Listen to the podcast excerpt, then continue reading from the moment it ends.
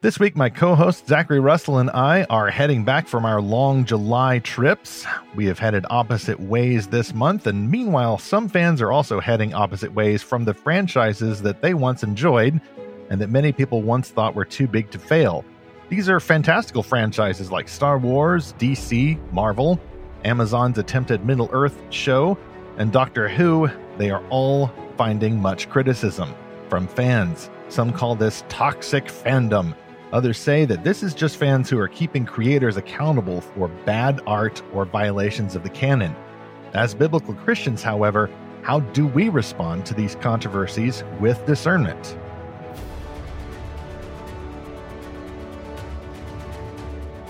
Welcome back to Fantastical Truth, the podcast from lorehaven dot com, in which we explore fantastical stories for God's glory and apply their meanings to the real world Christ calls us to serve.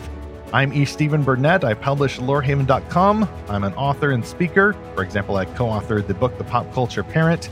And this is episode one hundred twenty-two, Why Are More Fans Turning Against Their Favorite Franchises? This has been much on my mind, and although I'd love to have Zachary Russell with me for this episode, I thought I would take a crack at it. Talking about this because in this past month, I've been seeing a lot more complaints about various franchises, including Marvel and The Lord of the Rings. Lord of the Rings, of course, being a slight exception because it's not the makers of the previous Lord of the Rings or even the Hobbit films that are coming back for another try. It's uh, Amazon Prime under a separate deal and slightly separate continuity, maybe. Uh, we're taking a crack at the Rings of Power T V show. So we'll talk about that later, but I must issue an early disclaimer. I don't want this to be an episode where I join all the other complaint industrialists in complaining about these shows and movies and stuff. Uh, because of the issues I mentioned in the intro. Yes, there are some issues with these stories. Yes, in fact, I've actually joined the numbers of those who have canceled the streaming services, but I'm not hate watching these stories. In fact, uh, maybe that's why it's taken me so long to bring this up for discussion at Fantastical Truth.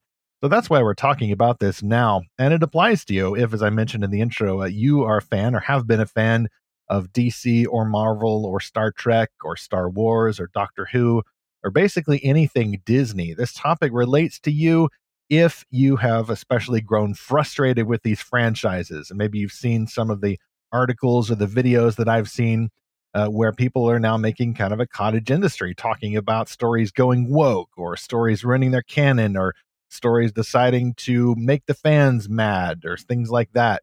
It's going to be a fascinating topic. But of course, a fascinating topic like this makes us hungry. So let's snack on a few concession stands before we queue up sponsor one for this episode and then get to the main content. Concession stand open for business now. Uh, hopefully these ingredients are not too sour or not too stale. Uh, as before, this is a Stephen solo show. I did this a couple of weeks ago, and then in the last show, uh, Zach was back and we did our episode about space colonies and Christ's return. So just easygoing topics now throughout the month of July. I guess it should be expected that things get a little hot, uh, but I'm alone now in my studio uh, while Zach is traveling. I'm recording in advance of the Realmakers Conference, and by the time you listen to this, I should be actually heading back from that conference, so you'll get to hear how that went hopefully next week. A second concession is, of course, uh, this topic could seem a little bit more political. I may slip and use the W word, woke, mainly because that is the language of a lot of these critics of the fantasy franchises. They will often say, well, Marvel is going woke, or Rings, uh, the Lord of the Rings, Rings of Power. What are we going to call it? I want to call it trope because it's the Rings of Power uh, without the E at the end. So it's a trope. Maybe I'll just call it a trope uh, just to make it short. Okay. So Amazon's trope, for example, they say, oh, it's going woke. Uh, they're running Tolkien. And I'm not passing judgment on that yet. We're still in the concession stand. All that to say, if we do touch on something that sounds political, we are trying to make this a means to greater ends. It's not going to join in the chorus of political criticism of these franchises. And that includes accusations about stories that have supposedly gone woke. Uh, I do not deny that secular agendas infest some of these stories. I'm trying to stay uh, mainly factual about it, at least this stage in the podcast. So just so you know, uh, the idea is to talk to people who may be sympathetic to that, Uh, rather than just uh, irritating them by yelling about the label uh, when somebody may associate that word with something very positive. I'm trying to actually communicate to everybody here. Uh, the main issue I see infiltrating some of these franchises is not so much a particular view of tax policy or borders or even abortion or, you know, libertarian versus liberal versus conservative or anything like that. The main agenda I see is the agenda that I would call sexualityism. That seems to be the fastest growing religion in America. Uh, it emphasizes personal identity and romantic choice and relationship choice, all about absolute human autonomy, only limited by consent. And that is a religion that is opposed to all the other older uh, traditional faiths, including my personal choice, or rather it was chosen for me, uh, faith in Jesus Christ as my Lord and Savior. Uh, I think that some of these battles about fandom and the directions of the stories are necessary, but I would like to call them sadly necessary. Uh, this is not a struggle that I would have asked for. I'm just trying to be over here, enjoying my stories, talking about them, exploring them as a Christian, and my purpose is to be happy. I'm not finding my happiness in fighting about these stories, but I'm not going to shy away from a fight if it is brought to me. I, however, do not want to make these battles my ultimate purpose. I ought to have a higher ultimate purpose as a Christian. The purpose of fandom, I think, is not about fighting over these stories unless it's, you know, more of a fun fight, a skirmish, you know, a fun debate with a fan who, you know, maybe stands someone else or ships two other characters or thinks the story could have taken another direction. Uh, the purpose, even in those fights, ought to be love, a shared love for the story, love among the fans. And for that reason, I'm actually going to spoil the ending of this show and take a quick preview of kind of an incidental key text for this whole theme, and it is the Apostle Paul's famous diatribe on love from First Corinthians thirteen, four through seven. In the E S V, this says, "Love is patient and kind. Love does not envy or boast. It is not arrogant or rude. It does not insist on its own way. It is not irritable or resentful. It does not rejoice at wrongdoing, but rejoices with the truth. Love bears all things, believes all things, hopes all things, endures all things." That's from First Corinthians chapter thirteen, verses four through seven. And we're going to get back to that a little later in the show here.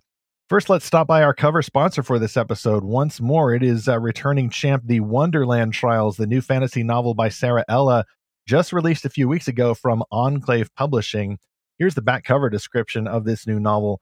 "Solve the clues, face your fears, survive the trials. All Alice Liddell wants is to escape her normal life in Oxford and find the parents who abandoned her ten years ago.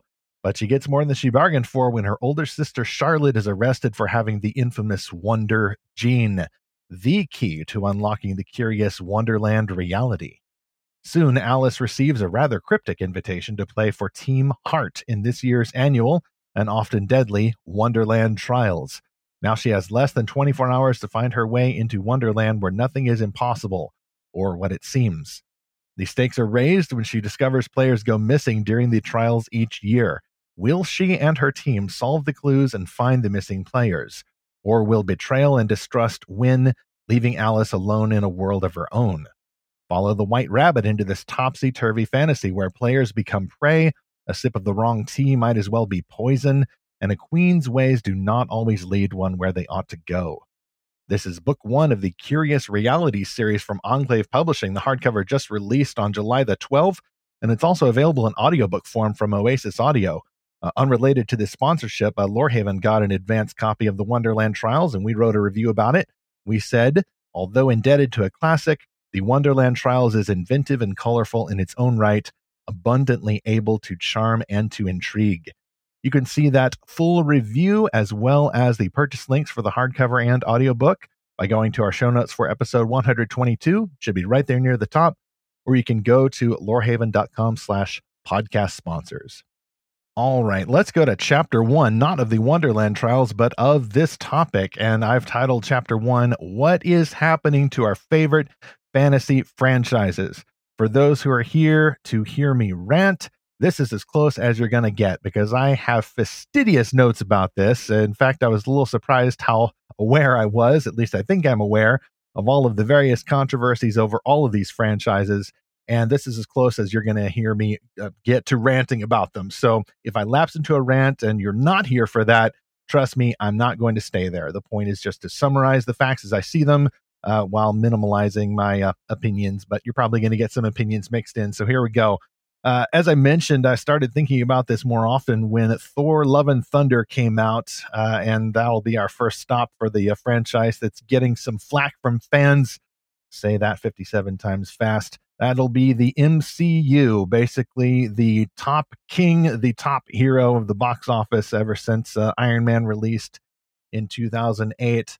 And the M C U, a lot of fans think, is kind of getting bloated now that we're into phase four. Uh, it was kind of inevitable uh, after Endgame wrapped the Infinity Saga uh, just a few years ago. And even then, I remember thinking, you know, just something in me craves completion. I know there's going to be more stories, and certainly Endgame uh, set up some more heroes and more stories going on. So I know that it's going to continue. And I certainly want to see, you know, more from Spider-Man and some of these other heroes. And I'd like to see what other heroes are in the works to add to the M C U. You know, the Fantastic Four, X-Men, folks like that. What are we going to do with Daredevil? I mean, I'm, I'm still trying to maintain some optimism there. But if the franchise goes further in, in the direction of Thor: Love and Thunder, I, I frankly am going to be disinterested. I've not seen Thor: Love and Thunder. Uh, I didn't plan on seeing it. Uh, some of the stuff in the trailers was off-putting. It seemed to me to be doubling down on the over-the-top flippancy of the uh, director's previous movie, Thor: Ragnarok, which I liked, but I didn't like it as a Thor movie. Anyway, this is not Thor movie, the review, the podcast, so I'll move on. But a lot of what I've heard from fans of this movie or fans of the M C U is that Thor: Love and Thunder was just okay. Uh, apparently, it's just another one of those movies that proves, even after the pandemic lockdowns are over, Uh, that the M C U is just kind of at best holding steady at the box office, but it's also been proven not too big to fail. Uh, in my view, and at least what I've heard from some fans, is that the addition of the Disney Plus shows has added uh, a lot of more complexities to this world. There's too many cooks uh, stirring around in the pot, and now it seems, to switch metaphors, uh, some of the creators are stepping on each other. Uh, I also did not see uh, Doctor Strange in the Multiverse of Madness, but that's partly because I understood that it wasn't necessarily going to follow the continuity directly from the WandaVision T V show, which I ultimately enjoyed, uh, except for the uh, rather underwhelming uh, season finale or series finale, however you take it. Uh, I'm a big fan of Sam Raimi, who directed the O G Spider-Man films from two thousand two to two thousand seven. And so I was interested to see what he would do with Doctor Strange, who uh, is one of the many Marvel heroes that with whom I share a name. There's Stephen Strange, uh, Steve Rogers, and at least one other Stephen. I think, isn't that the uh, Moon Knight guy? I also didn't see Moon Knight. So uh, I'm daring to talk about this topic, having not seen a lot of these shows, but I do read about them a lot, and I have heard that some of the continuity is getting uh, a bit unwieldy. Uh, I think some of the fan expectations are getting unwieldy. Uh, folks uh, were kind of brought into the M C U on the strength of a brand, on the strength of, to some extent, a formula. And now Marvel is trying to branch out, do something new. Uh, now they don't have the m- momentum of the uh, Infinity Saga uh, driving all of the films. They got T V shows and films and all the other spinoffs. So they want to do new stuff. And I'm sure the directors want to get more creative. But now fans are expecting a brand. So if you do something like uh, the Doctor Strange sequel and, you know, some terrible happens to uh, Black Bolt cameo or something like that, some fans get kind of upset. And I'm sure there's a segment that goes, whoa, you know, that was new. We never saw it in a Marvel movie before, but it does at least lead to some instability. Uh, one other thing in the Marvel segment here uh, that leads to some in, uh, instability is expectations by critics and social leaders, you know, leaders of that religion I mentioned earlier, sexualityism, who see that Marvel is the biggest kid on the block. And they say, hey, Uh, maybe you ought to have not only more ethnic representation in these movies, but we think you ought to represent all these various sexual identities. And uh, directors, creators uh, can't help but respond to that because it's a very loud, influential segment of our society. And so, for example, you get uh, instances uh, like I saw in a recent uh, re- uh, interview with Anthony and Joe uh, Russo, who are the directors of Captain America: The Winter Soldier, Captain America: Civil War, and Infinity War, and Endgame. So that's four of the top topmost Marvel movies. And they were asking them, hey, what do you think is going to happen next for Marvel, or should happen next? And they said, uh, Anthony Russo said, just more of what they're doing, just more adventurousness, exploration, experimentation, break quote. Okay, man, I'm with you so far. And then he says, just taking us to surprising places. Okay, still with you. And then Joe Russo re- uh, replies and he says, risks, diversity, everything that they're doing. Yeah. Okay. I'm actually not, I, I, I don't terribly disagree with that quote. But I, you know, because I know how I view the word diversity. You know, if you're bringing in more people, you know, people who look differently, who have different backgrounds, you know, uh, even uh, characters that the anti-woke crusaders are always yelling about, like Miss Marvel. Like, I didn't see the Miss Marvel show because I don't have Disney Plus no more, at least for now. I'm just kind of agnostic on that, mainly because I'm finding Marvel a bit lackluster these days. But in theory, like, yes, please, more diversity. Absolutely. You know, let's have superheroes that look like our world, uh, the world that Christ has made, uh, the world of people from whom he's going to bring saints from every tribe and tongue and people and nation. I'd love to see more of that in a superhero shows. But I know how other people are reading that word diversity. And I know that then some of the criticisms are correct. That means sexual identity diversity. And if you're going to do that, if you're going to experiment in that way, uh, then increasingly the stories are not going to be about the heroes as much as they are about the sexual identities. Anyway, that's enough about Marvel. I'm moving on real quick to Doctor Who. I could rhapsodize so much about this. Uh, once the twelfth Doctor regenerated a few years ago in this British science fiction show, uh, I knew that they were finally going to turn the Doctor into a woman.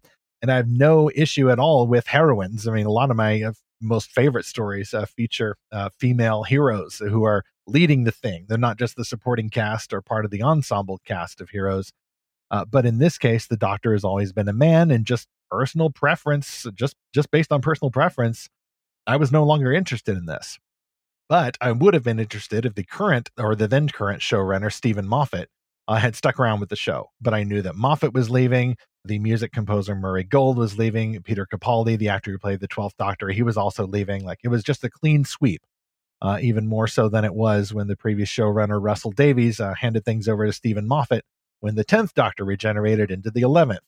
Uh, regeneration, by the way, is what the character does. If you're not familiar with the franchise, it's uh, featuring a time-traveling Time Lord who has a time machine, and whenever they need to reboot the show or recast the main character, they just have him regenerate. It's an in-story explanation that was originally made way back with uh, William Hartnell's first Doctor.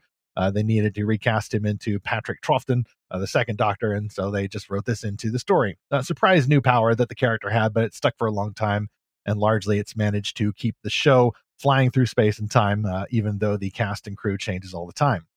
Anyway, so they changed the showrunner to a guy whose stories were the dullest uh, of the past several seasons. Uh, I shall not mention his name here. It just was underwhelming, uh, unlike Stephen Moffat, who wrote some great stories under the previous showrunner.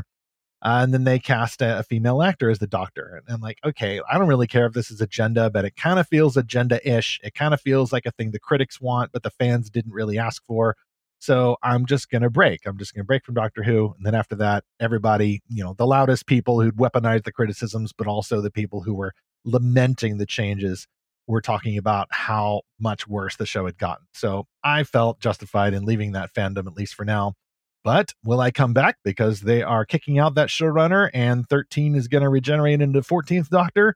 And then they're bringing back the showrunner of old from two thousand five, who started up the show again uh, back then. And now he's back, Russell T. Davies. But has he also regenerated? That's what fans are asking. There was this whole arc that they did called The Timeless Child, where they went back into the Doctor's mysterious past and made it less mysterious. And then, according to everything that I've read and watched, except the show itself, I admit I haven't seen it. By the way, if I mess anything up, I know y'all will correct me about this one. But apparently they added this whole thing with The Timeless Child, where they explained the Doctor's backstory, and they built in like dozens or maybe hundreds of regenerations of the character even before the first Doctor. So they kind of went back and they retconned everything, and that way you can get your diversity points ex post facto. The Doctor is no longer just a Time Lord. Uh, he or she is actually some super supreme being, uh, which removes the character even more from a re- relatability in theory. Uh, but also, you seem to be disrespecting the past. William Hartnell, uh, that actor from nineteen sixty-three, is not the first Doctor. The first Doctor is a woman or a little girl or something like that. I don't like that idea. I prefer to keep the mysterious, tragic past mysterious as well as tragic. I'm not sure whether I will like what Russell Davies wants to do with the show, even though he's bringing back previous Doctors, as is the Doctor Who preference whenever you roll around for an anniversary special.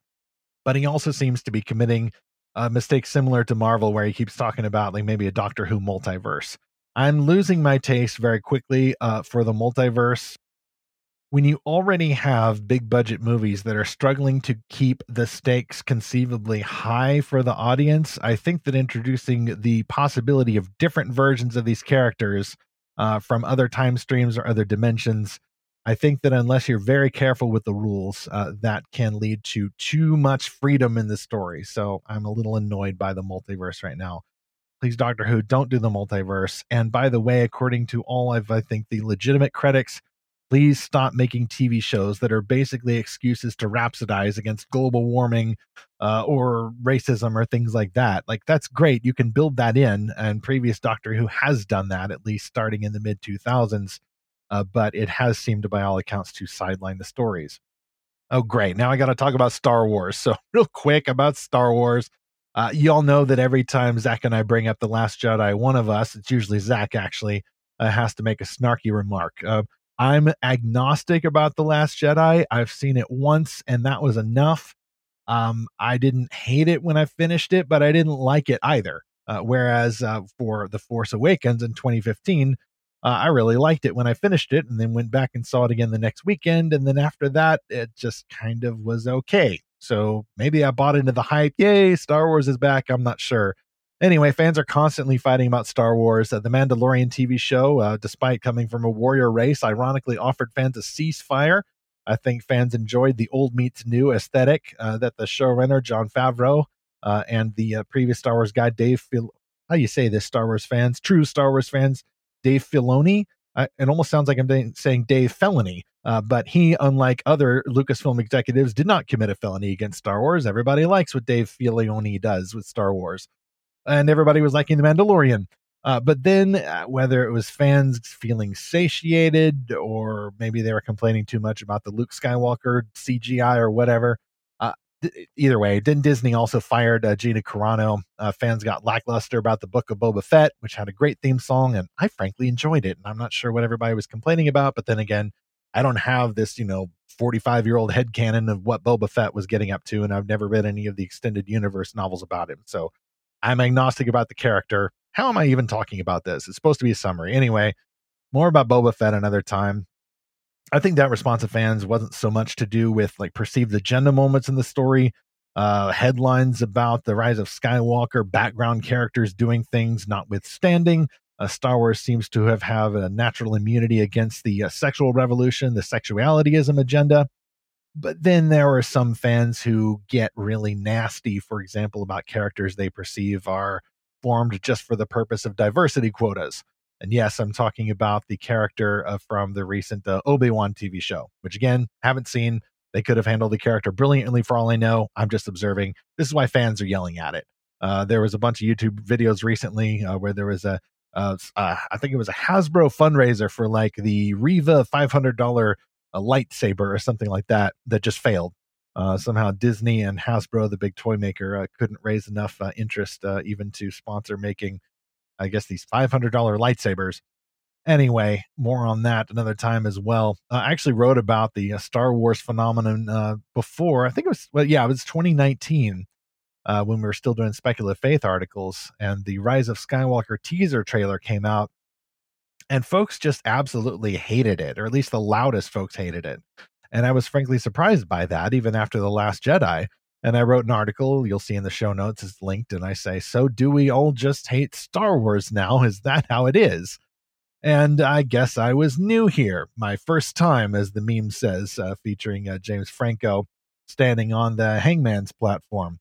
I've gotten used to it now. Uh, fans are going to yell. Uh, they're going to be passionate, as uh, one actor described them more optimistically, as I'll quote from him later. Uh, but in this case, it did just seem to be kind of reactionary. Um, and frankly, it got to me. Uh, my wife and I didn't see The Rise of Skywalker in theaters. Uh, the first time we saw it was on Disney Plus, actually. And I frankly felt kind of underwhelmed, maybe just because the hype factor was down, maybe because we were watching on a T V at home. I don't know. Uh, Star Wars hype seemed to fade and then flare up again with The Mandalorian, and now it's kind of uh, kind of flatlining now. All right, I got a few more to go through here as we wrap up Chapter One. Uh, this is more the halfway point of Chapter One, really.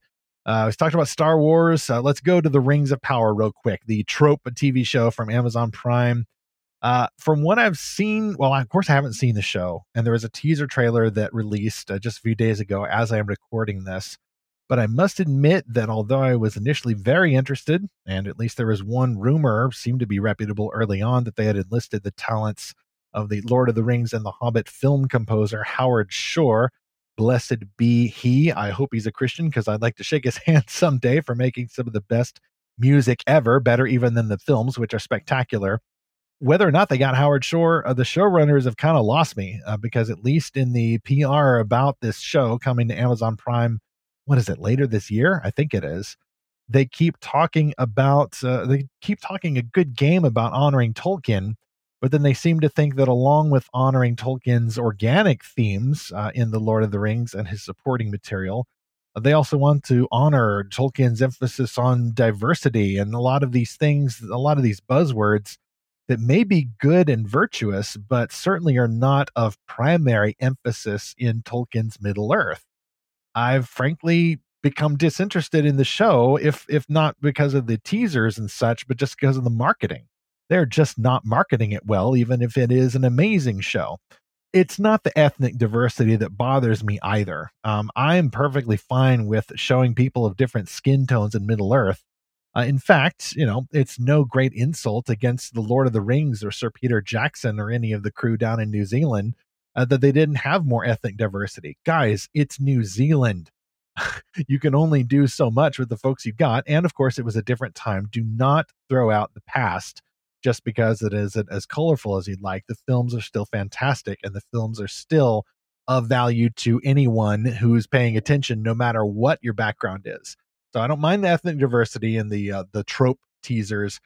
It's the egalitarian elves that are annoying me some.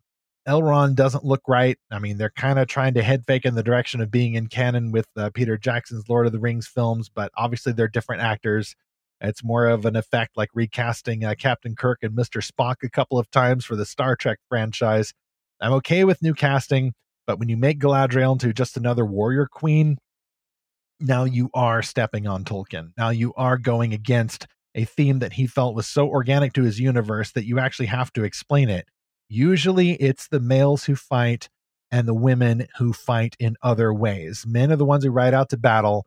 But as Sir Peter Jackson and others said about the initial idea of having Arwen at Helm's Deep, that doesn't work. It doesn't fit with Tolkien. And as Liv Tyler herself said in a behind-the-scenes interview, which I really appreciated, God bless her for understanding this, she said, and this is almost a direct quote, "You don't have to put a sword in her hand to make her strong."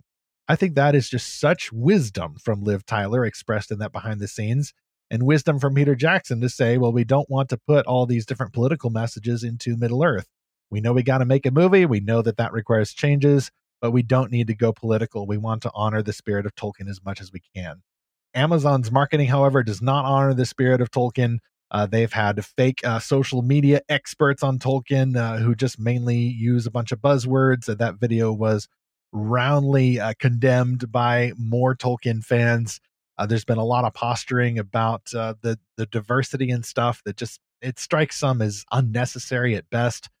I think right now, though, we are getting some good Lord of the Rings adaptation news, and it's from uh, Philippa Boyens' scripted uh, War of the Rohirrim film, which is actually going to be an anime uh, exploring the background of Helm Hammerhand and how Helm's Deep was founded.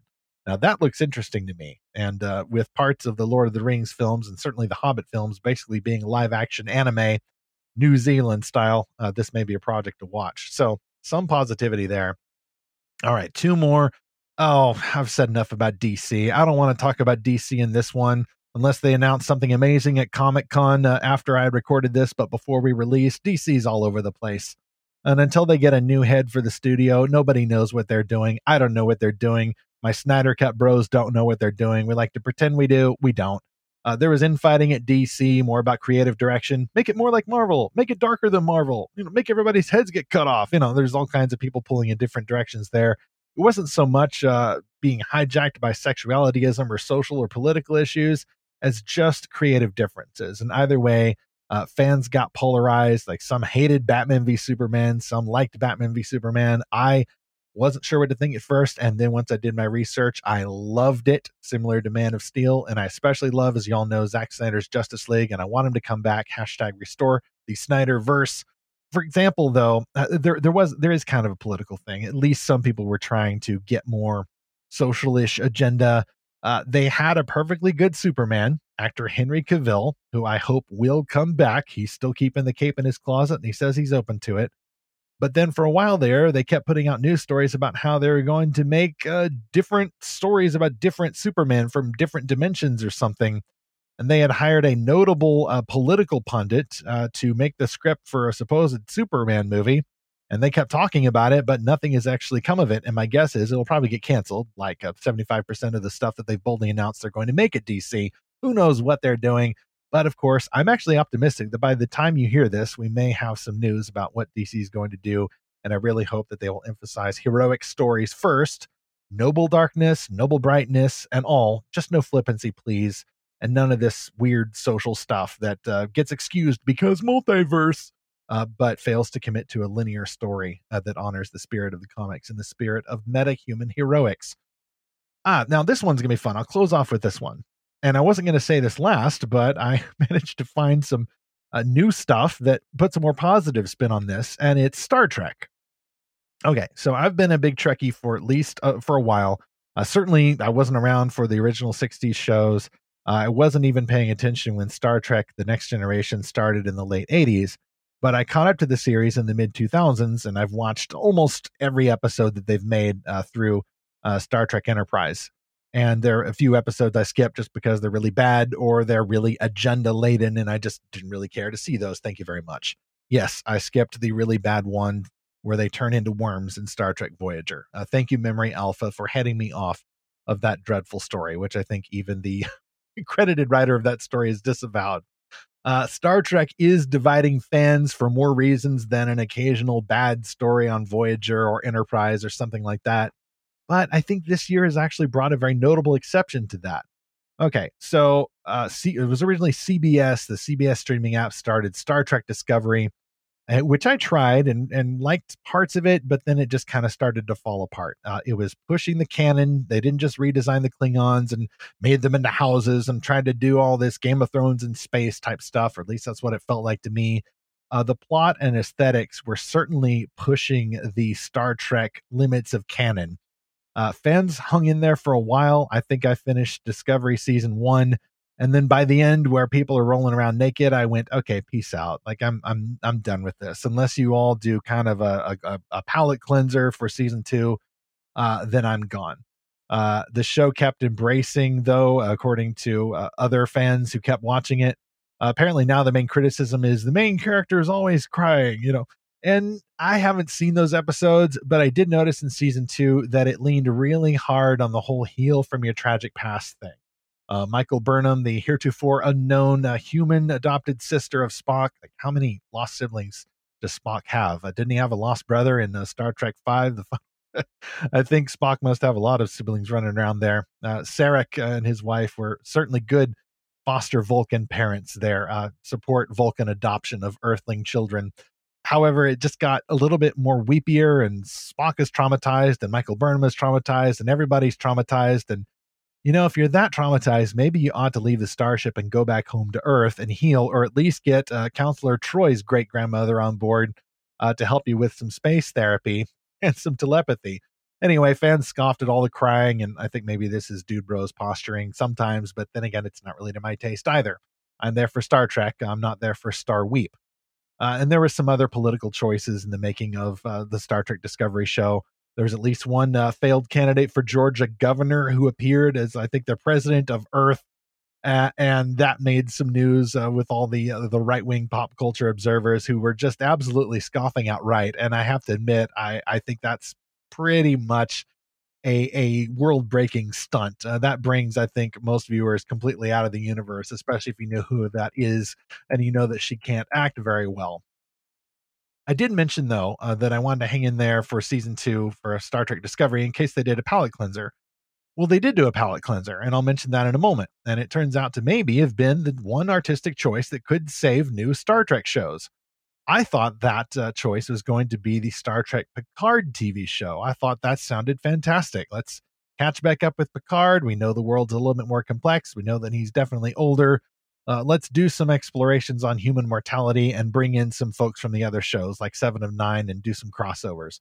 Make some fans happy. You know, let's do something fun with uh, bringing closure to Data's death and all of that sort of thing. And then unfortunately, Picard, kind of like Discovery, just went too violent. Like my wife and I were watching it together, and then suddenly, you know, someone's doing a, you know, a live eye removal of this poor man. And turns out that's actually uh, in universe, this character who was introduced in Voyager as kind of an adopted son of Seven and of Nine. And it was just brutal and mean spirited and seemed really unnecessary. And then by the end, uh, spoiler alert here, uh, Picard is dying, and they seem to have left it open as to whether or not they'd bring him back in some way, depending on whether Patrick Stewart wanted to sign on the line for a season two. Patrick Stewart did, so they transferred his consciousness into a super advanced uh, android body. So it's not really Picard, it's a Picard droid, and I don't like that. I don't like that at all. It's actually contradictory to the spirit of uh, the human understanding that Star Trek has. You know, you live, you die. Make the most of your life while you have it. You know, your purpose is to explore and better yourself and therefore the human race. You know, classic humanist stuff. Uh, if you are trying to avoid your own mortality by jumping into a robot body, that is in contradiction to the Star Trek ethos. So I didn't like Picard season one. Haven't seen Picard season two. Not interested. But the show I found just within the past few days as I'm recording this, the show I found was actually Star Trek Strange New Worlds. YouTube started to feed me some clips. And I liked uh, Captain Pike and Number One uh, for their guest appearances in Discovery Season two. And suddenly I'm realizing y'all took two shows and what is it, four to five seasons before you got a new good Star Trek show. I've now seen the pilot episode and it's fabulous. Like with a few exceptions, this is actually a Star Trek show you could watch with kids, which kind of ought to be the point of at least older kids. Maybe they're bored by the discussion about philosophy and such. But at least they're not going to see people being cut up on screen in order to show how dark and terrible the universe can be. Star Trek Strange New Worlds doesn't shy from that. There's some tragic backstories going on among the crew, but mostly everybody seems pretty functional and happy to be on board the Starship Enterprise under the leadership of Captain Christopher Pike, who is the captain before uh, Captain Kirk, as original series fans know. And I'm interested to see where this show goes. I may even subscribe for a bit uh, to the streaming service to see what happens there. So there, I'm done with all the summary of the fandoms, and uh, I'll say more later uh, about um, Strange New Worlds.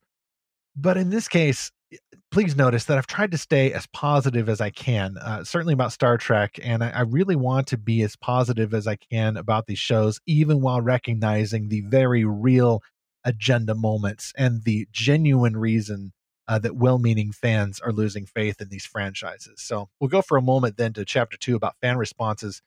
Sponsor two for this episode is once again P S Patton's novel The Withering. The last couple of sponsor slots, uh, this novel was a pre-release, but as of today, uh, release day for this episode, July twenty-sixth, this book is also released, The Withering from P S Patton, whose back cover says, "Their world has reached its end. The fight for their future has only just begun." Hey, that sounds a little like uh, Star Trek. Uh, great segue here, going from sci-fi to sci-fi. His back cover continues, "The moon will soon collide with the surface of Nolaro, and three orphaned teens have nothing left in the world but each other. As the apocalypse threatens to end all life on their world, Ro is desperate to protect his little brother and secure a future for themselves, while Jima falls captive to her dark past. A sardonic traveling magician offers them a way off their dying world, but at what cost? Their search for an escape will force them to face questions of flesh versus spirit, natural life versus eternal life, and physical death versus spiritual death. Family, faith, and courage are at the heart of this end-of-the-world adventure." The Withering is now available. It launched on Tuesday, July the twenty-sixth. Here's an endorsement from Shana Dow, who's the author of the Keepers of the Balance series. The Withering is a compelling story set against a stark dystopian landscape. Patton has put together a gripping scenario that combines suspense, intrigue, and a truly likable cast of characters to cheer on. You can get the purchase link for The Withering in our show notes for this episode one twenty-two, or see more info, including the cover for The Withering, at lorehaven dot com slash podcast sponsors. All right, so I have summarized a bunch of the big fandoms at length, but hopefully have uh, condensed everything as much as I can. Just to give you some background, if you're not familiar with the trends that have gone across all of these franchises, complaining fans, arguable canon violations, uh, creators often getting annoyed by fans, calling them toxic, that kind of thing. Uh, this is not just limited to one of these fantasy franchises. It's basically happening to all of them. Which leads to chapter two, how have fans responded to these canon and character shifts? So I'll spend a little less time here, mainly because you've probably already seen some of these responses. And I've grouped them in sets of three. And the third one I'm actually saving to put under chapter three of our exploration here. Uh, the first response I've seen is the positive response. Some fans are accepting the changes to these fantasy franchises. Some fans defend them. And some fans, rightly and sometimes wrongly, uh, find precedent for the change in the story franchise's history itself. Uh, for example, uh, Star Trek, I've mentioned earlier, has always leaned humanist. You can't righteously or rightfully uh, yell at Star Trek uh, if, for example, uh, they use film footage from the January sixth, twenty twenty-one riots at the U S Capitol building in a brief montage of video uh, in the pilot for Star Trek Strange New Worlds, where Captain Pike is explaining how Earth had civil wars, and then you see all these nuclear explosions, and they're fitting it into Star Trek canon, where there were eugenics wars, which, by the way, is fascinating. You see people now trying to make eugenics a thing again, uh, eternally, and I hope uh, contemporaneously it's not going to be a thing. Star Trek comes down hard against eugenics, and certainly we don't want to have no civil wars around here, uh, but people would see that video clip and they'd yell at it. I saw some right-wing media getting all outrageous about it and saying, hey, you know, they're they're they're they're attacking Republicans or something, you know, because they put this video clip in there. I've now seen the show, and in context, it is so subtle, uh, and even Captain Pike himself simply makes reference to competing understandings of freedom or competing beliefs about freedom.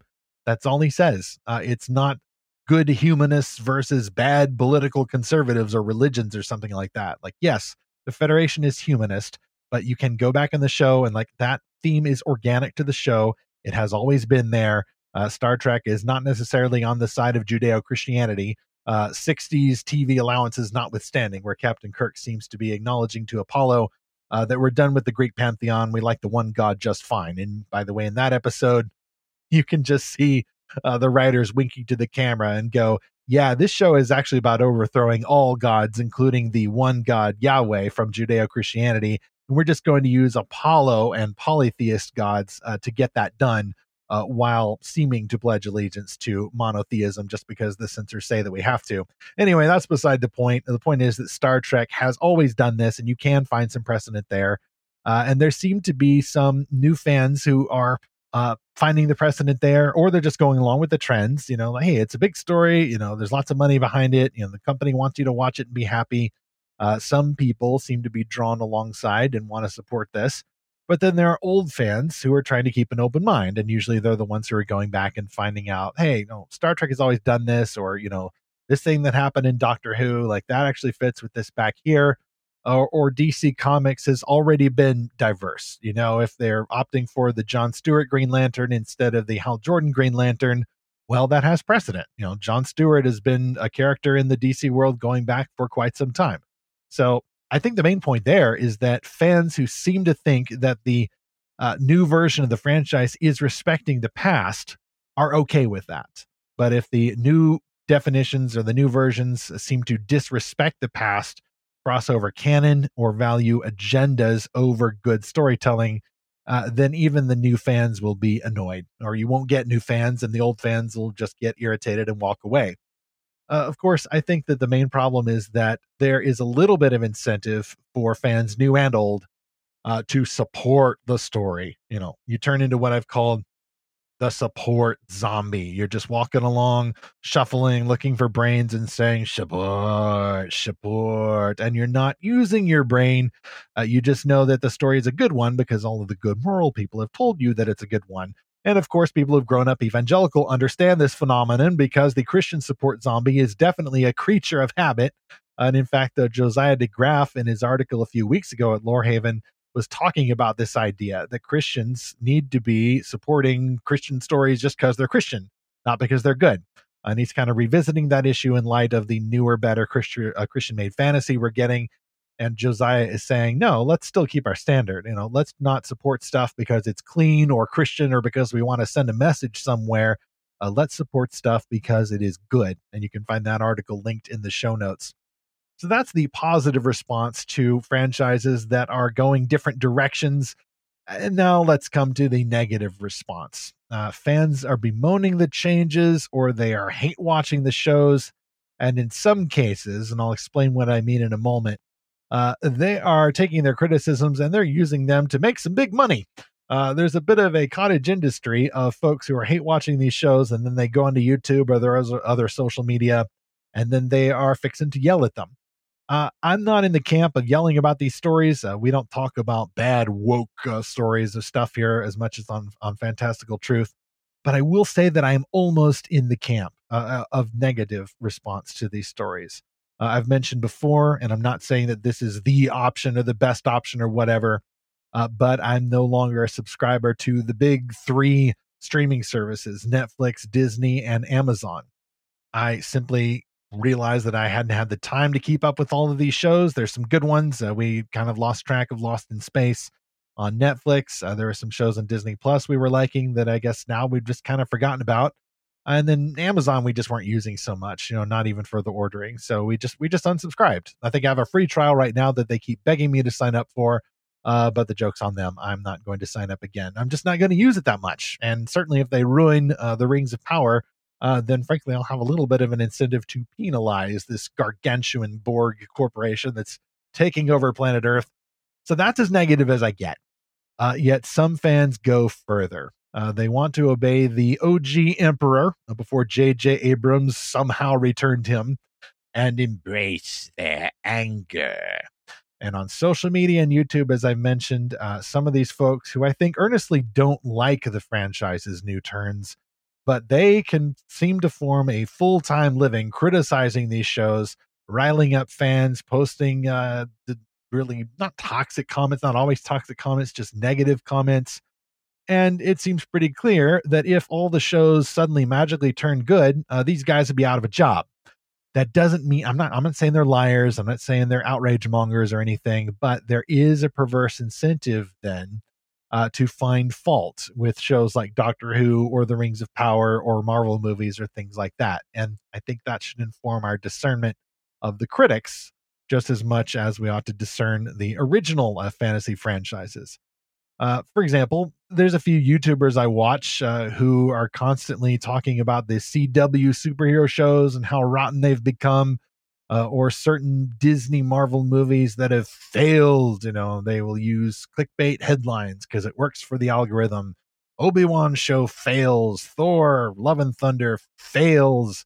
Uh, and usually they will also praise movies that won better. Like there was a few of them that I think rightfully said, you know, Lightyear fails. Wow. And a lot of them seemed really confused that Disney Pixar's Lightyear, supposedly a Toy Story spinoff movie, had failed, whereas the Minions movie took off like uh, one of Gru's rockets. What in the world happened? And some of these can be really informative. Some of these videos, uh, I've, some of them can be pretty funny. I find some of them a guilty pleasure. And a lot of them are managing to get scoops. Uh, for example, there was one guy who got a scoop about a, a character apparently from The Rings of Power. And it seemed pretty obvious once they put up his picture, like, oh, well, this guy's going to be the future Dark Lord Sauron. So, you know, they're crossing canon just a little bit because, you know, Sauron's not just a human being, but he, you know, can he shapeshift and whatever. I'll let, let you, you know, Tolkien prequel material folks uh, sort that out in the comment section somewhere. But speaking of comment sections, that's where a lot of the, uh, I think, undue and poisonous negativity can arise in this discourse. Uh, like any critical review formats, whether negative reviews of books that go from snarky to uh, mocking and scathing, or any of these videos, uh, I think these do bring some risks. And I don't mean that they are toxic, you know, automatically toxic, which is just a word that people use when they want to call something sinful, but they don't want to say the word sinful because it sounds religious, and then they'd have to defend the moral foundation of the accusation. But I think that Christians can look at this and they can say, okay, does the angry review video uh, or the hateful comment, like, does that bring out the same feelings in me? Uh, if that person is yelling, does that subconsciously make me want to yell as well? Uh, and then do I get a dopamine hit from being so right when the stupid woke franchise is so wrong? And then do I get just a little bit hooked on that dopamine rush because I feel so right? And then maybe I want a little bit more of that, a little bit more of that. Uh, and then the quick pace of the discourse and the lure of getting the new behind the scenes information and the lure of being right because the woke show that I knew was going to fail actually did fail. And then I'm finding my community, and I'm basing my community on negative response to stories rather than love of stories. This is a big risk. And I think it is bigger even for Christians who know that this is not the reason we are called to be fans of anything. And I'll get to the First Corinthians thirteen text in my next chapter here.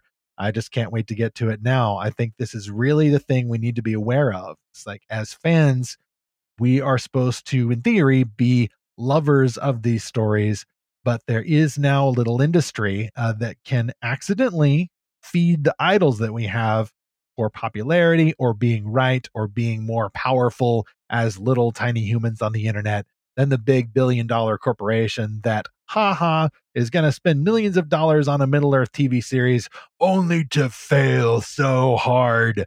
Uh, there is a um, a populism there that I, I don't find suspicious, uh, but it makes me a little bit wary. Maybe this is just the temptation in myself, but I dare say there's a lot of temptations going on in other people's hearts as well. So those are the risks I see here uh, to get ahead of myself and share some opinions. On the other side, to reiterate, I'm not trying to get, you know, big, bad Disney or Amazon Prime Studios or Netflix or Marvel or D C or any of those off the hook.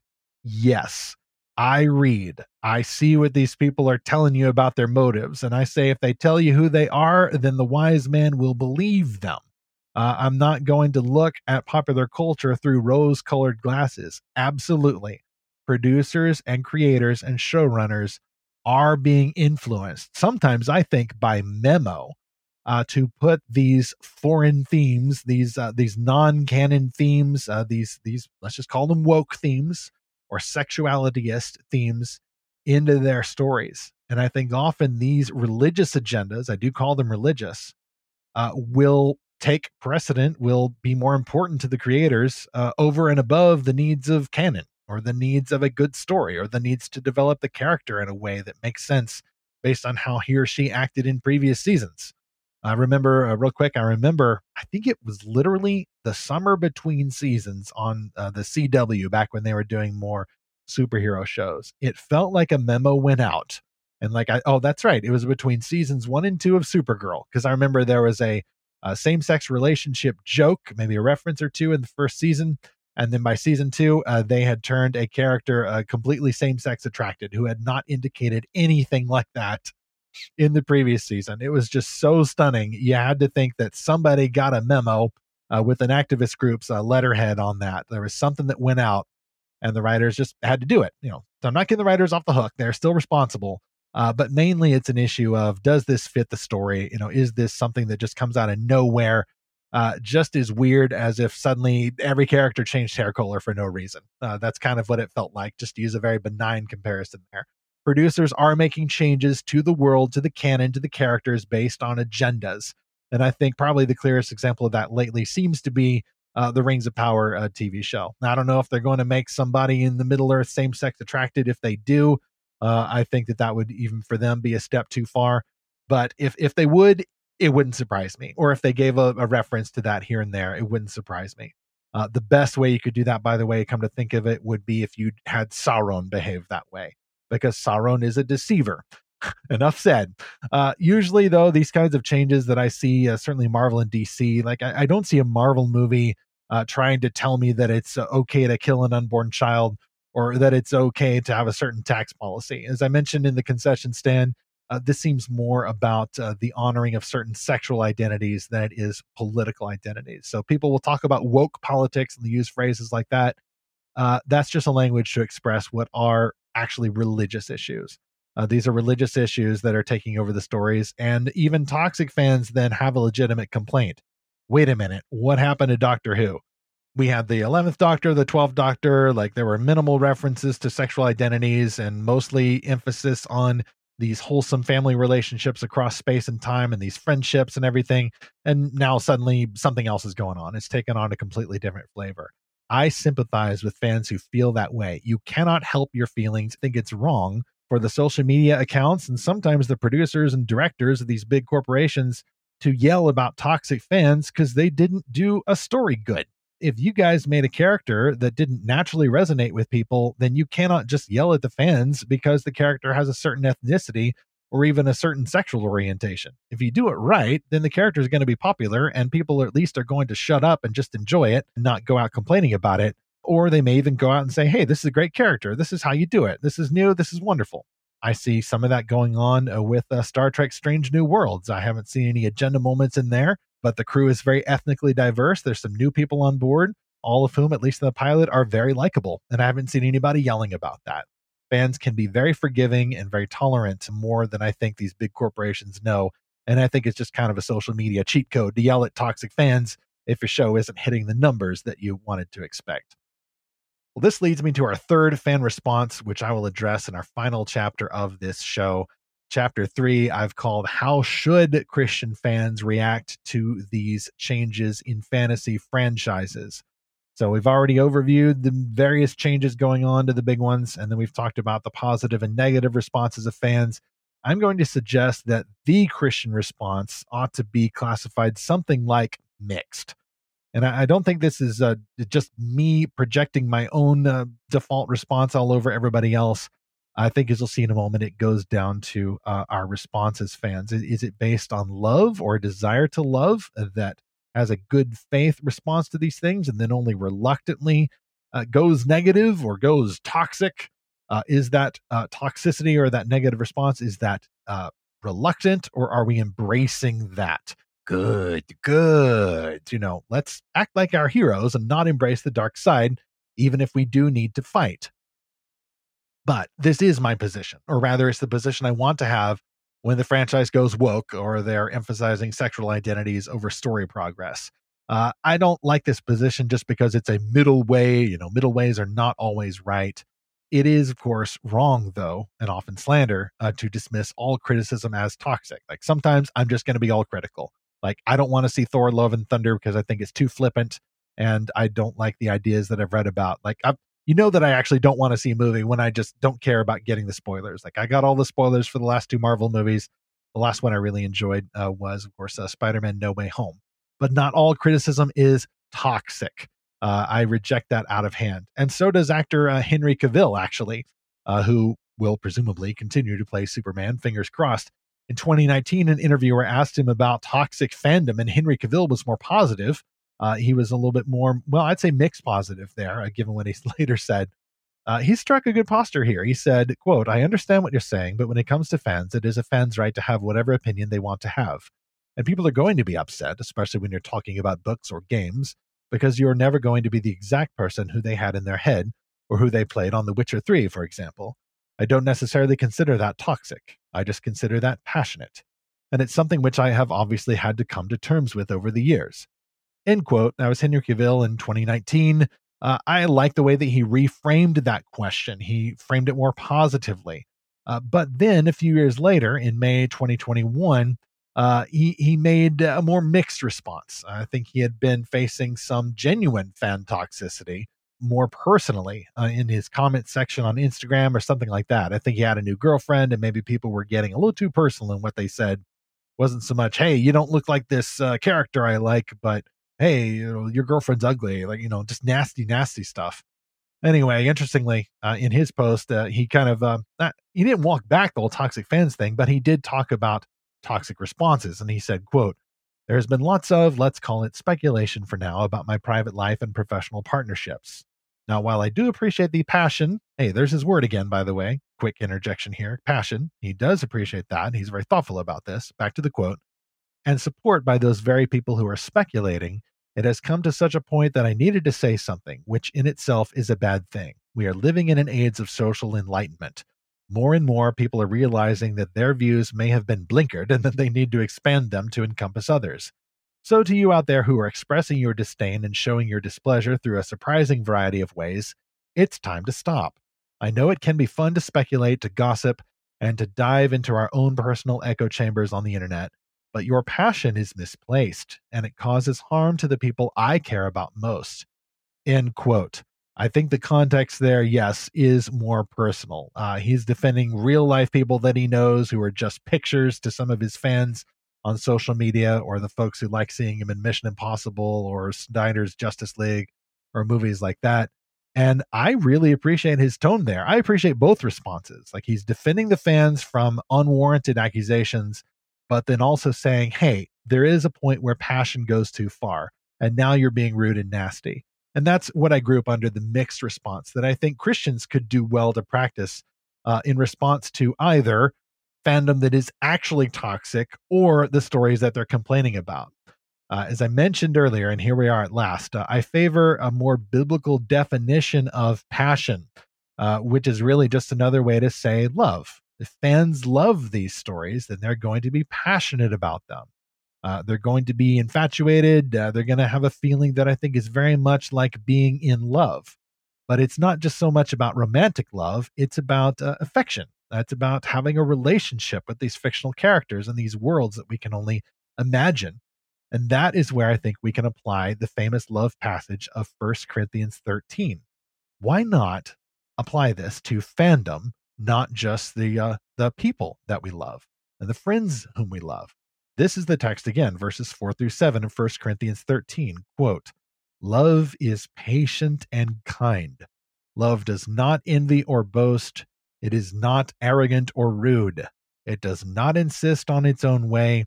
It is not irritable or resentful. It does not rejoice at wrongdoing, but rejoices with the truth. Love bears all things, believes all things, hopes all things, endures all things."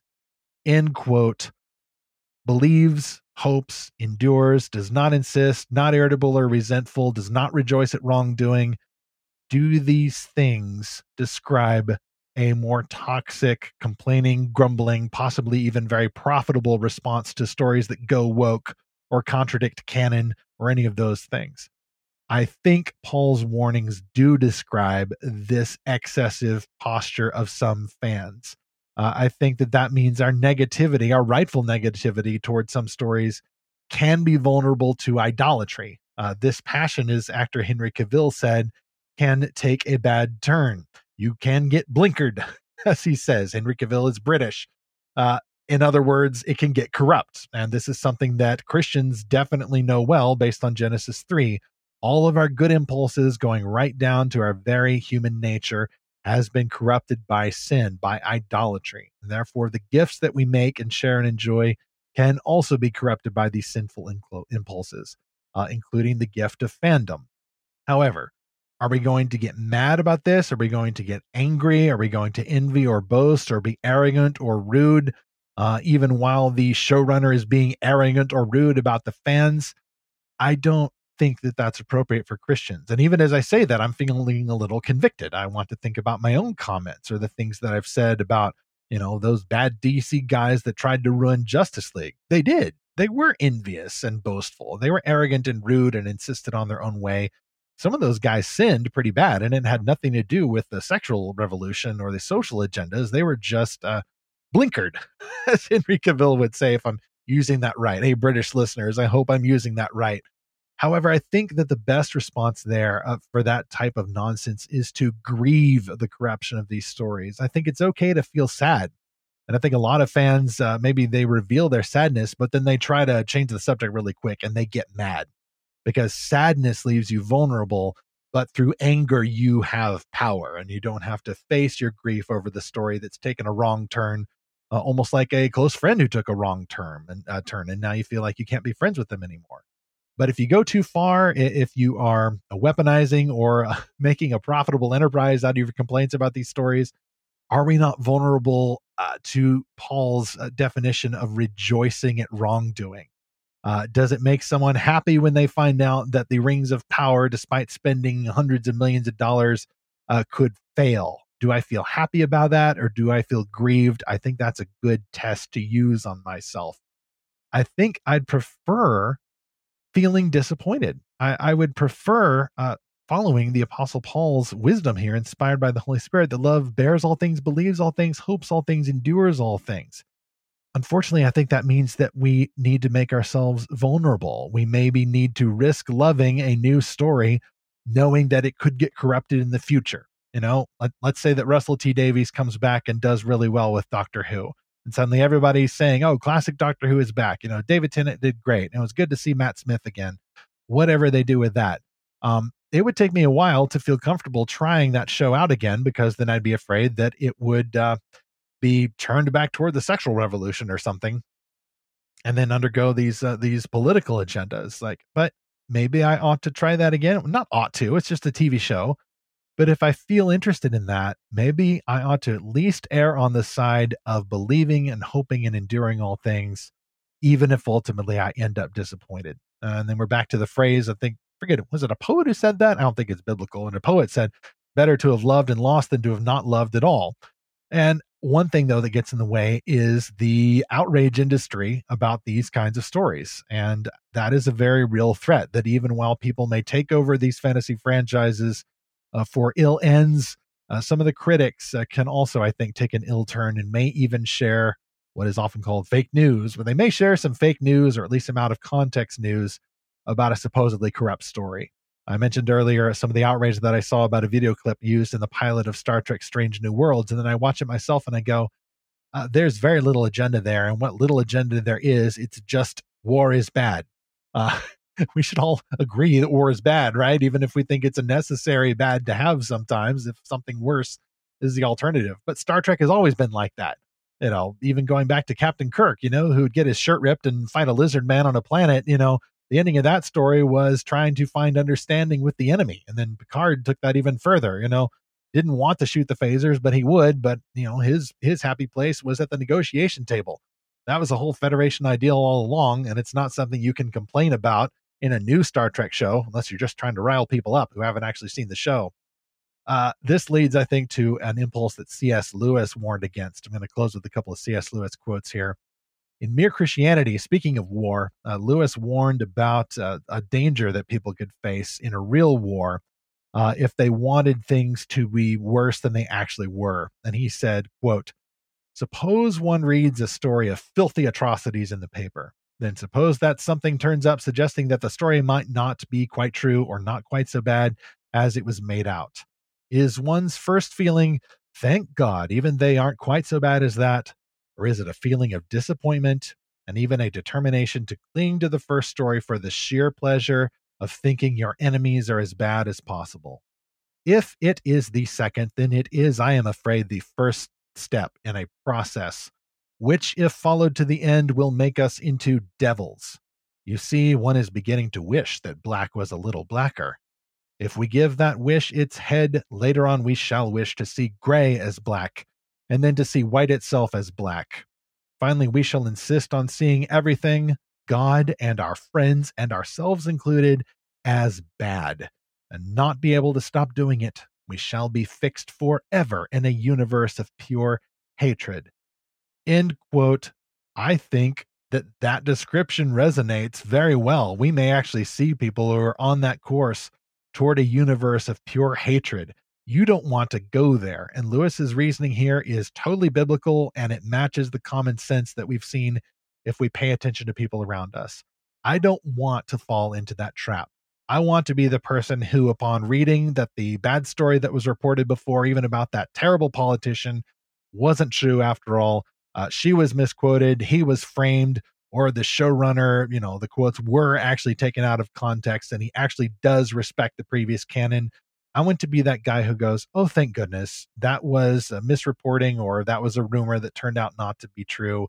I'd rather be the guy who feels relief rather than the guy who thinks to himself, darn, now I can't make that clickbaity video, or even, well, I'll just ignore that, or far worse, oh, it doesn't matter, I'm going to make the clickbaity video anyway. I don't want to be that guy, nor do I want to fall into the trap of being entertained by folks like that. I think another risk here is reflected in another Lewis quote. And I actually wrote about this uh, in an article that I wrote for Speculative Faith back while we were doing that. called Why Are Fans Turning Against Their Favorite Franchises? We'll link to that in the show notes too. There's some more thoughts there about idolatry and seeing stories in perspective that I think could be very helpful. Uh, but the other risk here is that fans uh, have a type of gluttonous expectation of stories, but it's a gluttony that doesn't look like gluttony. Uh, Lewis called this a gluttony of delicacy. And here's uh, where I quote myself from the article. As C S. Lewis once explained, it's a kind of gluttony that doesn't look like gluttony. Speaking through his satirical demon Screwtape, Lewis called this a gluttony of delicacy. Just switch out a few words, I'll show them in boldface, and Lewis's wisdom applies. And here's the quote as I have it, uh, where I've taken what Lewis wrote uh, and then switched out some words. Uh, you can find the exact boldface uh, in the show notes link there. Again, borrowing from Lewis, quote, Just, well, actually, he's he's describing a bad fan. He's describing a nitpicky, uh, gluttonous, delicacy, gluttonous fan. And he says, quote, he is a positive terror to storytellers and other fans. He is always turning from what has been offered him to say with a demure little sigh and a smile, oh, please, please, all I want is a story that makes me happy, completely original but not too subversive, and the teeniest, weeniest bit of nostalgia. You see? Because what he wants is more creative and less popular level than what has been set before him. He never recognizes as gluttony his determination to get what he wants, however troublesome it may be to others. At the very moment of indulging his appetite, he believes that he is practicing temperance. The anti-fan is in what may be called the all-I-want state of mind. All he wants is a movie properly made, or a T V show properly adapted, or a novel properly written. But he never finds any creative or any friend who can do these simple things properly, because his properly conceals an insatiable demand for the exact and almost impossible palatial pleasures which he imagines he remembers from the past, a past described by him as the days when you could get really great movies, but known to us as the days when his senses were more easily pleased and he had pleasures of other kinds, which made him less dependent on those of the popular culture. End quote. Again, that is an amalgamation of C S. Lewis's original demon talking about a woman who has a gluttony of delicacy about food and tea and little pastries and things like that. And I just switched out a bunch of words to make it about a nitpicky fan. Uh, let the fandom take warning. So what does this look like for the discerning Christian fan? Let's go through these pretty quickly. Uh, I think it means you might need to cancel some stuff if it's simply not good or if it's wasting your time, or maybe even if you're tempted into Uh, hate watching that thing or wasting your time watching it just so you can complain about it somewhere. Uh, in my case, uh, I did cancel Disney Plus. I simply wasn't challenged or entertained enough by what was on there. I admit that I'm also burdened by conscience about supporting the not so secret agendas uh, that the Disney creators admitted uh, that they're trying to put into their shows. Uh, the same is true of Amazon. Uh, I've canceled Prime for quite some time. Uh, it also has some labor issues, you know, and some anti-local issues. I want to support local bookstores and things uh, more than just getting everything from Amazon all the time. But that doesn't mean I'm not going to engage their stuff. Like, obviously, I'm making a whole lengthy podcast episode about engaging these issues. I don't want to just ignore these big fantasy franchises, even though Fantastical Truth emphasizes Christian-made stories. Every once in a while, we'll do a topic like this. Uh, so I'm going to still watch Disney, even Marvel, even Star Wars. I don't mind ordering stuff from Amazon. And for other franchises that are kind of in an unsteady state right now, like D C or Doctor Who, um, I do want to keep optimistic about that. You know, maybe Russell T. Davies will turn that ship around. Uh, maybe D C will find its studio head and restore the Snyderverse, or at least they'll start making some movies that are in more continuity now and not just try to be Diet Marvel type movies.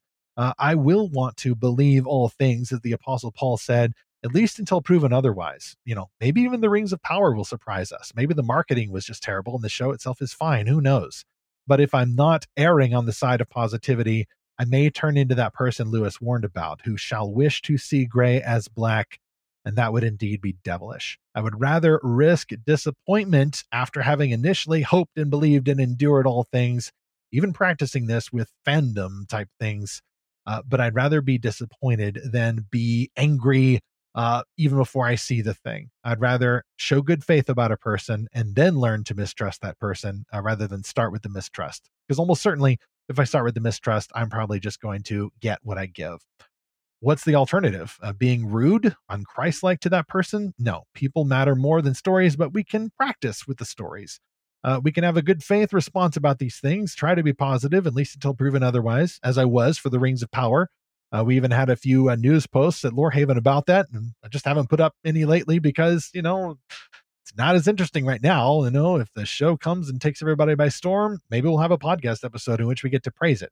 Uh, if we didn't like it, then we probably won't have an episode at all because we'd much rather just let it die of attrition uh, rather than constantly criticize it and build the podcast or build Lorehaven uh, on the back of negative reviews. I'd rather practice the positivity because there's so much less of it in this world. Uh, if other stories like Star Trek with Strange New Worlds or future versions of Doctor Who or D C or Marvel or Star Wars or any of those uh, show signs of honoring the past uh, rather than standing atop the past in order to build more monuments to the sexual revolution or modern identities and such, uh, if they find signs of honoring the past, I'll be happy about that. I will not be disappointed.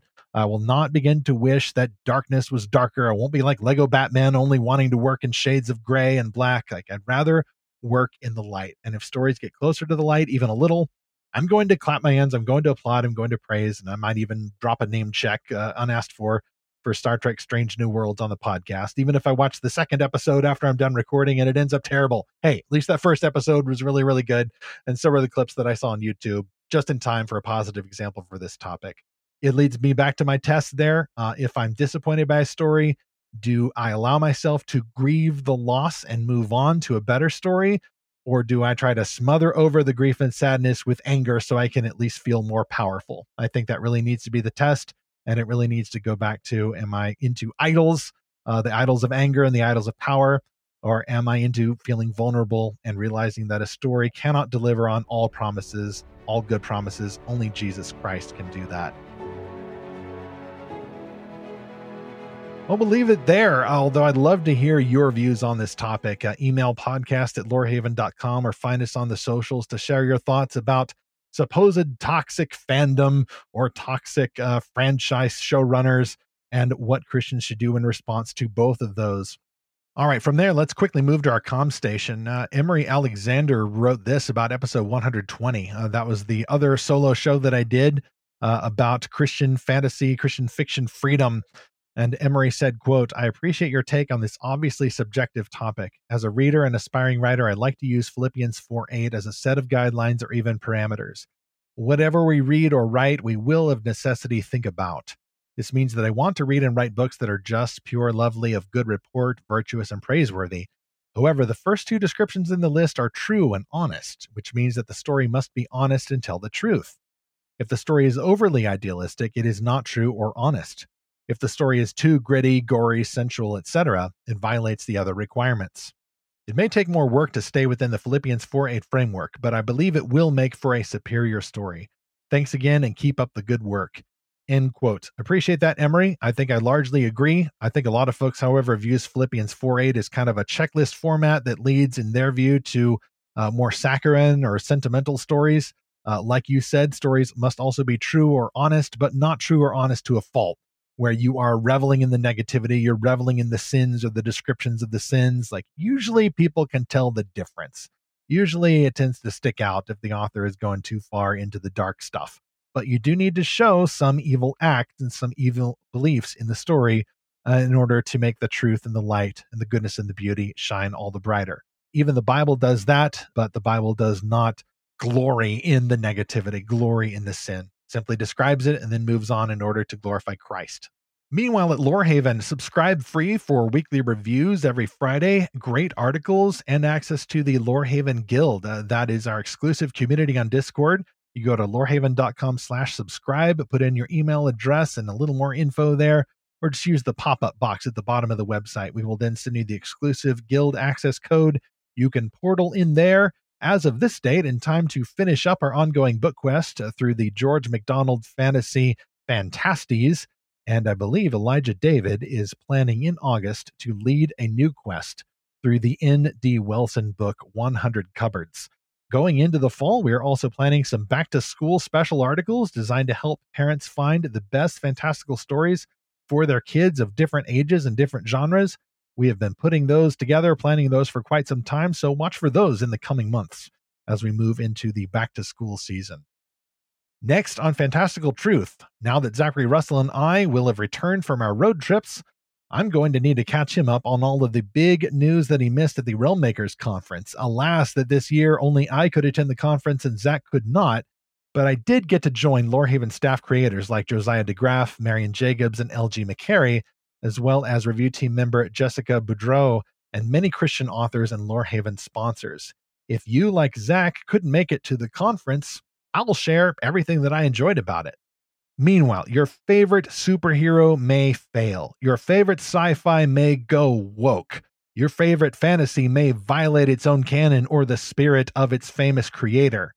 Even if they do, all is not lost. In the real world, our creator never breaks canon.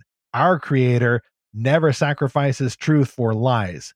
Our creator does not value human identity over the integrity of his story. He will resolve every plot thread. His promises will never fail.